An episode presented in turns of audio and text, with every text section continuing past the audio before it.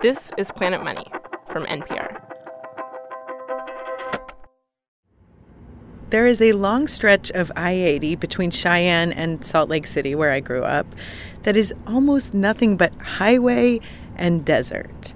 I have driven this stretch a million times, and over the holidays, I was driving it again, this time with my niece Katrin and my nephew Alejandro. To our right, we see the majestic cargo train in its natural habitat. You're like the David Attenborough of road trips. Thank you. Miles and miles of mostly shrubs, the occasional cargo train, and billboards. One set of billboards in particular. Large rooms, great rates, Little America. My niece Katrin there. The billboards that we're seeing are all for the same fancy truck stop slash hotel called Little America that is in the absolute middle of this middle of nowhere. For nearly one hundred miles, these billboards show up every few minutes. That's forty-two miles to the Little America. Oh, there's another one coming right up after it. There in the desert, we are a captive audience to the running storyline of these billboards. seventeen marble showers. Little we even start anticipating them. Drinks, pizza, wings, Little America. But there is one thing in particular that shows up on these billboards more than any other. So often that people even write about this billboard in their online reviews of the truck stop. And this is the one that we've been excited about. This one says, seventy-five cent cones, fifteen miles, Little America. Rising up from the desert floor is a many, many feet tall, delicious-looking soft-serve ice cream cone. Flawless swirling of that cone. Billboards like these have a special kind of place in our collective road trip hearts. These days, everyone online goes to the same websites, but once you get there, we all get different personalized ads. But with a billboard, everyone who drives this road sees the same ad. Oh, falling into Little America. And billboards, they work. The market for billboards continues to grow. There are currently about three hundred fifty thousand of them in America, and more go up every single day. And one study found that billboards, when you pair them with digital ads, are more effective than print ads, and we're sorry to say, than radio ads. So it was probably inevitable that Katrin, Alejandro, and I did exactly as the billboards beckoned us to do. And I'll have a grilled cheese and a swirl. Swirl yeah, cone as well. as well. Okay. Hello and welcome to Planet Money. I'm Karen Duffin. Today on the show, billboards. Old-fashioned ones, fancy new high-tech ones that want you back. We take you to a billboard in Oregon that went very wrong, and we even put up our own. How's your? How's yours? It's actually pretty good. It is pretty good. I'm glad I got the swirl.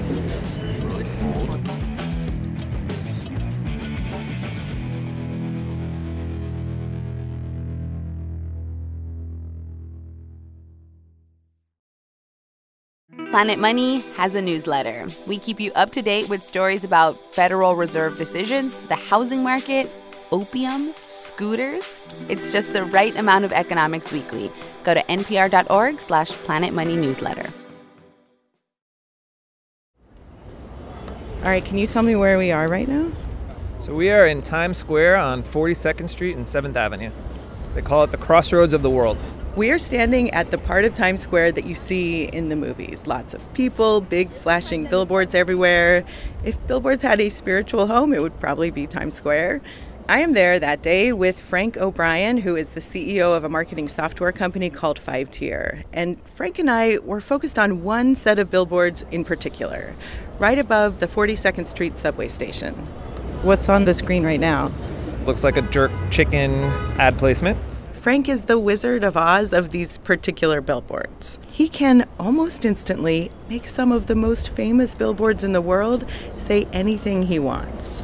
And today, he will make the billboards say what we want them to say. So, how do you change this billboard?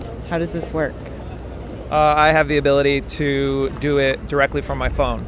Most of the time, these billboards are scheduled in advance and just rotate automatically. But when he wants to, Frank can also pull up an app on his cell phone. It's an app made by his company, and click just a few buttons. So when I hit edit, it will launch as soon as I hit save. Wow. And there it is. Oh my God, that's our ad. Within seconds, the chicken ad is gone, and now projected onto Times Square is the Planet Money logo, along with a tagline that we created at the last minute.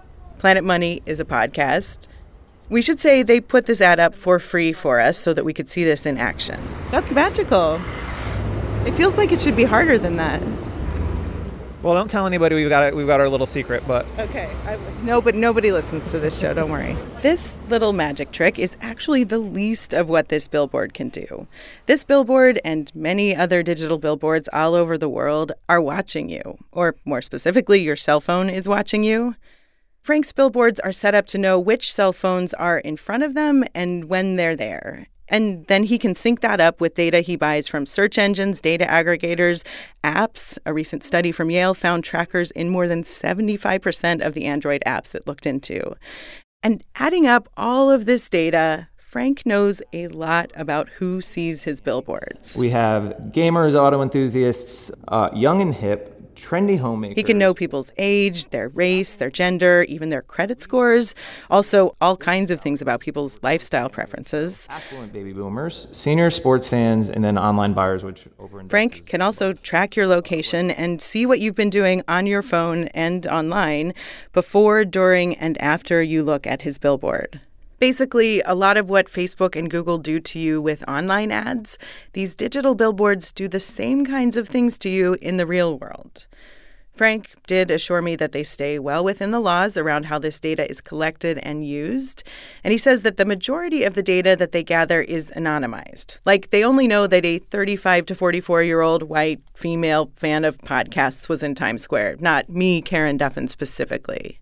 Unless you have opted in to share your data, which can sometimes just mean that you clicked on some terms and services agreement. If you have opted in like that, at that point, they can track you and target ads to you very individually.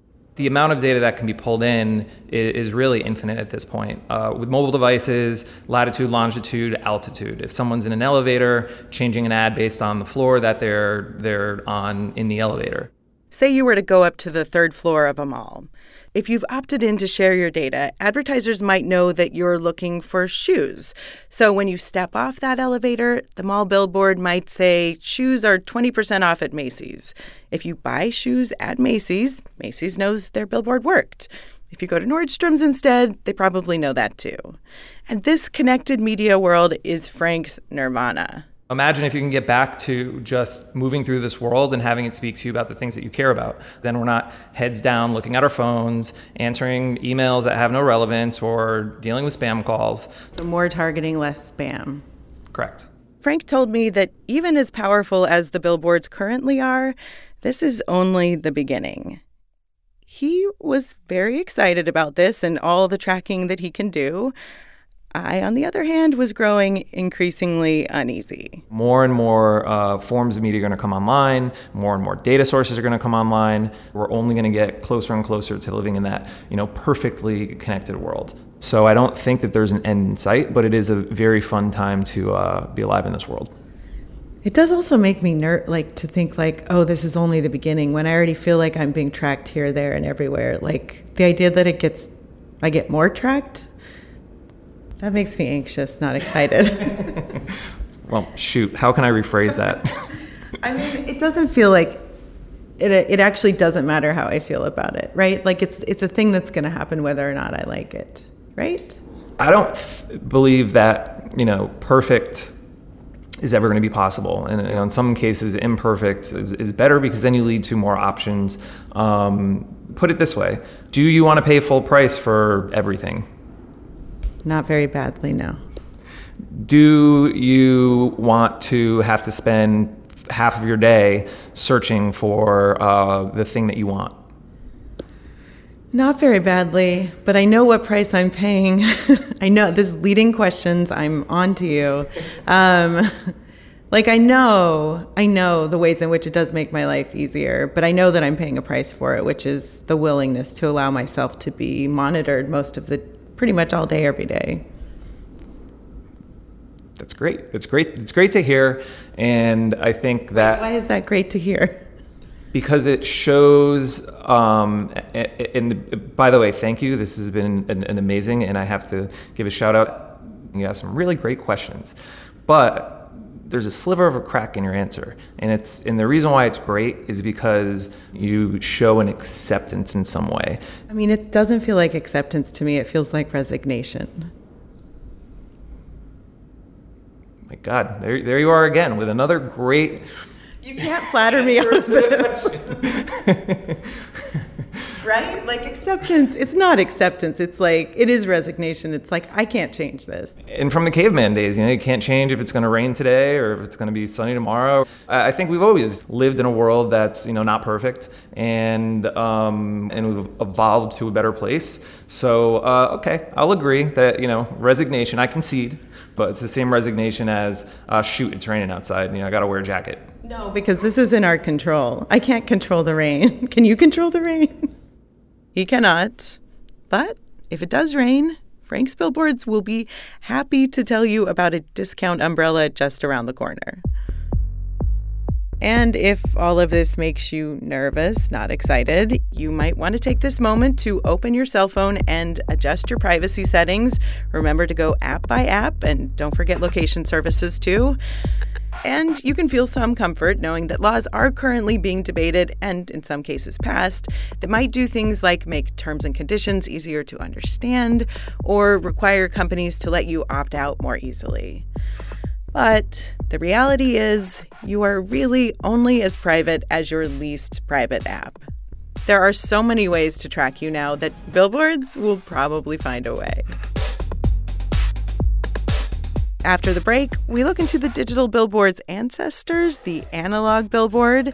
We figure out how they get put up, and we talk to someone who really, really wanted one taken down.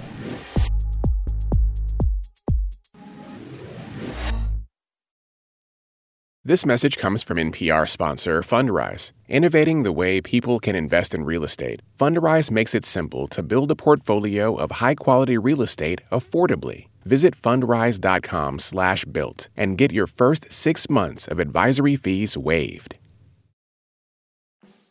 The Indicator is a little show that tells big stories about the economy. In just ten minutes, we tackle important topics like unemployment, the housing market, and how Justin Bieber saved the Icelandic economy. That happened. N P R's The Indicator from Planet Money. Listen now. After we put up our digital billboard in mere seconds, we wanted to see what it takes to put up an analog one, so we sent one of our correspondents, Amanda Aranchek, to Fort Lee, New Jersey, with a crew of billboard installers from Outfront Media. The crew that I met, Jose, Cesar, Philip, and their supervisor, a guy named John, these guys work together all the time.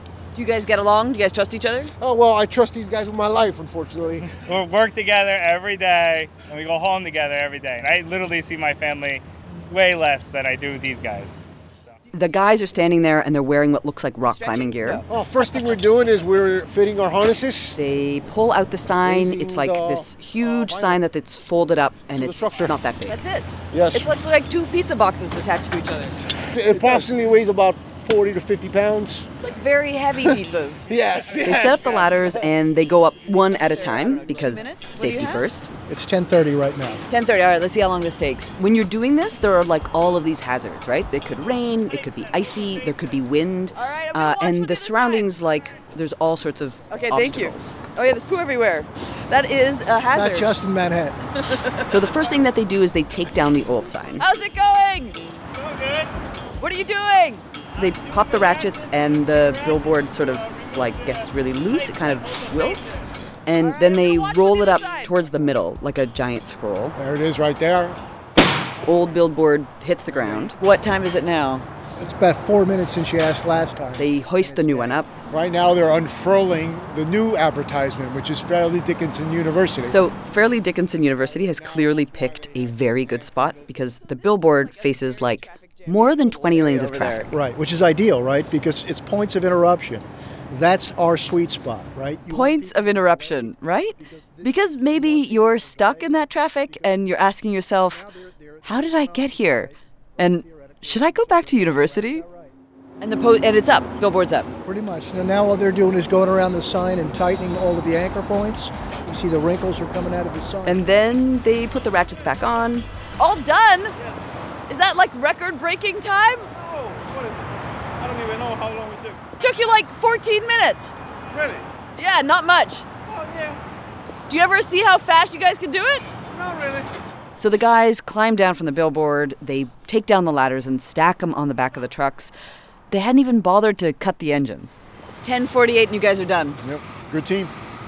Good team, good supervisor.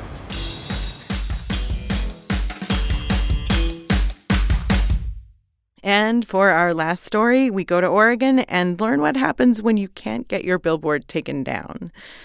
Liza Yeager, you talked to a woman in Oregon about this billboard. I did. Uh, I met a woman named Barb Campbell, who is on the city council in Bend, Oregon. Bend is way out in the desert in the middle of the state, skiing mountains, tumbleweeds, and it's a nice town. Like, Barb recently heard someone describe it like this. I live in a frickin' postcard. I've never heard it described better. Bend has been growing a lot recently. It's about one hundred thousand people now. And that's part of why the city of Bend has this problem, traffic. There's a river that cuts the city into an east side and a west side, and only a couple of roads that cross over. So huge backups. But Barb says what's worse than the traffic is this bigger divide that runs along those same east-west lines. The median income on the west side of a town is twice, nearly twice what it is on the east side of town. The city is split. Income-wise, also racially, Bend as a whole is pretty white, but the west side is way whiter. And that divide shows up all over, like on the city council. Everyone's white, including Barb, and mostly west siders. When I was first elected, I was the only one of the seven who lives on the east side. Now Barb's one of two east siders on the council. And when she joined a few years ago, she wanted to finally give the East Siders the representation they deserved. One of her first big missions, fix the traffic. The fact that it is physically difficult to cross from the east side of town to the west. Try and, you know, bridge that divide and move traffic across. It's time to update the city's transportation plan, and the other council members are on board with making traffic a priority. But they need to know what solutions taxpayers will vote to fund. So the city starts holding lots of community meetings to get input. But at those meetings, the people who show up skew white, retired, Westsiders, not fully representative of the city. And then, last fall, the city decides they're going to make this super short online survey. And to publicize it, they're trying something new, a billboard. Absolutely everybody is going to see it. It's a message just going to the universe, just whoever happens to be going by. They'll mount it on the east side, right on the edge of this big road that gets jammed all the time. East Siders stuck in traffic will basically have to see the billboard. At least that was the plan.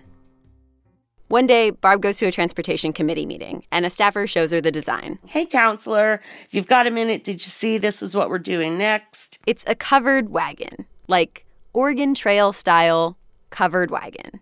And Barb likes it. You know, covered wagon is absolutely a part of my own family heritage. Like, she has this picture of her great-grandparents in a covered wagon on their honeymoon moving west.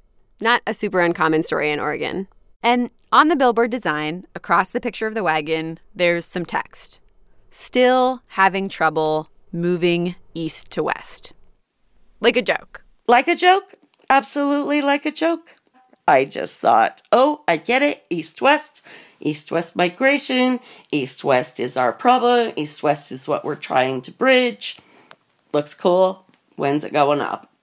It goes up two days later. City unification plan in motion. And the next week, Barb settles into her seat at the city council meeting.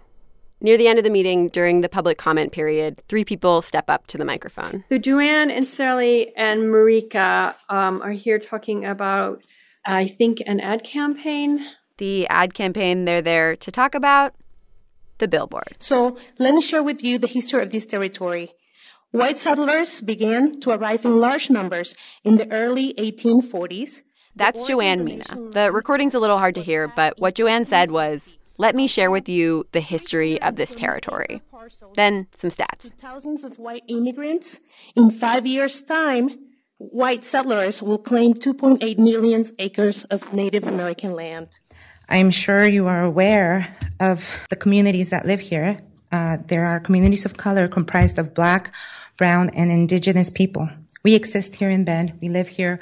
We work here, we play here, we worship here. The point the speakers start making is basically, maybe to everyone who okayed this billboard, covered wagons seem like a joke.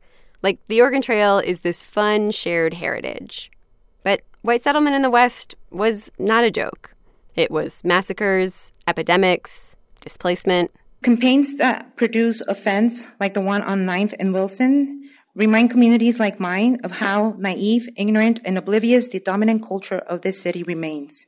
That's Sorelli Beltran, who told me it wasn't like the billboard itself was incredibly painful or something. It was just this huge, literal sign of the city government's blind spots. And sitting in her chair, watching people testify, Barb suddenly sees the billboard really, really differently. You know, really, to just see people feeling unrepresented. It was like a blow. It really was. The whole problem we are trying to work on is division in our city. Oh my God, and wow, did we step in it. After the last person testifies about the billboard, the city manager gets up, tells the room basically, we know we messed up. We're taking it down. No back and forth, no excuses, just, we hear you, we'll fix it. Except, there are the kind of mistakes that you can fix immediately. Take down the video, delete the tweet. And then, there are billboards. What happened in the next few days with the billboard? Um, nothing. That's, you know, kind of the problem. Nothing happened with it for another week. What do you mean? I mean, th- there's only one billboard company, certainly in town, maybe in all of Central Oregon. And putting up and taking down billboards is actually a, a job requiring a number of trained people climbing dangerous heights, you know. And so the, when we asked that it be taken down, only meant that we got in the queue to have it taken down. Aha. The city also had to make a replacement image for the billboard, generic car traffic, which also took time. So the billboard, like a fourteen by forty-eight foot monument to representational failure, stays up for two more weeks. And during that time, were you driving past it a lot? Like, what was... Oh, yep, yeah, right, yes. Yeah, that's one of the thoroughfares I use. Do you feel like you have any takeaways about billboards in general? Uh, you know, it is the permanence of them. Be sure you like that picture. you know, you better make sure there are no typos, because you don't get another chance. The transportation survey, by the way, actually going great. We got a couple thousand people to take that survey. Wow. Well, I wonder if I wonder if the good response has something to do with everybody hearing about the billboard. Could be. That's definitely a possibility. All right, be careful what you billboard, people, because if you get it wrong, it may be harder to take down than you hoped. Send us your favorite billboard stories. You can email us at planetmoney at N P R dot org. Check out our Instagram to see pictures of our very own Planet Money billboard in Times Square. We are on Instagram, Facebook, and Twitter, all at Planet Money. Special thanks to John Sheehan, Evan Lehman, and Catherine Gudis. She's a historian we spoke to who wrote a great book about the history of billboards. This episode was produced by Darian Woods and Liza Yeager. Alex Goldmark is our supervising producer, and Brian Erstadt edits the show. I'm Karen Duffin. This is N P R. Thanks for listening.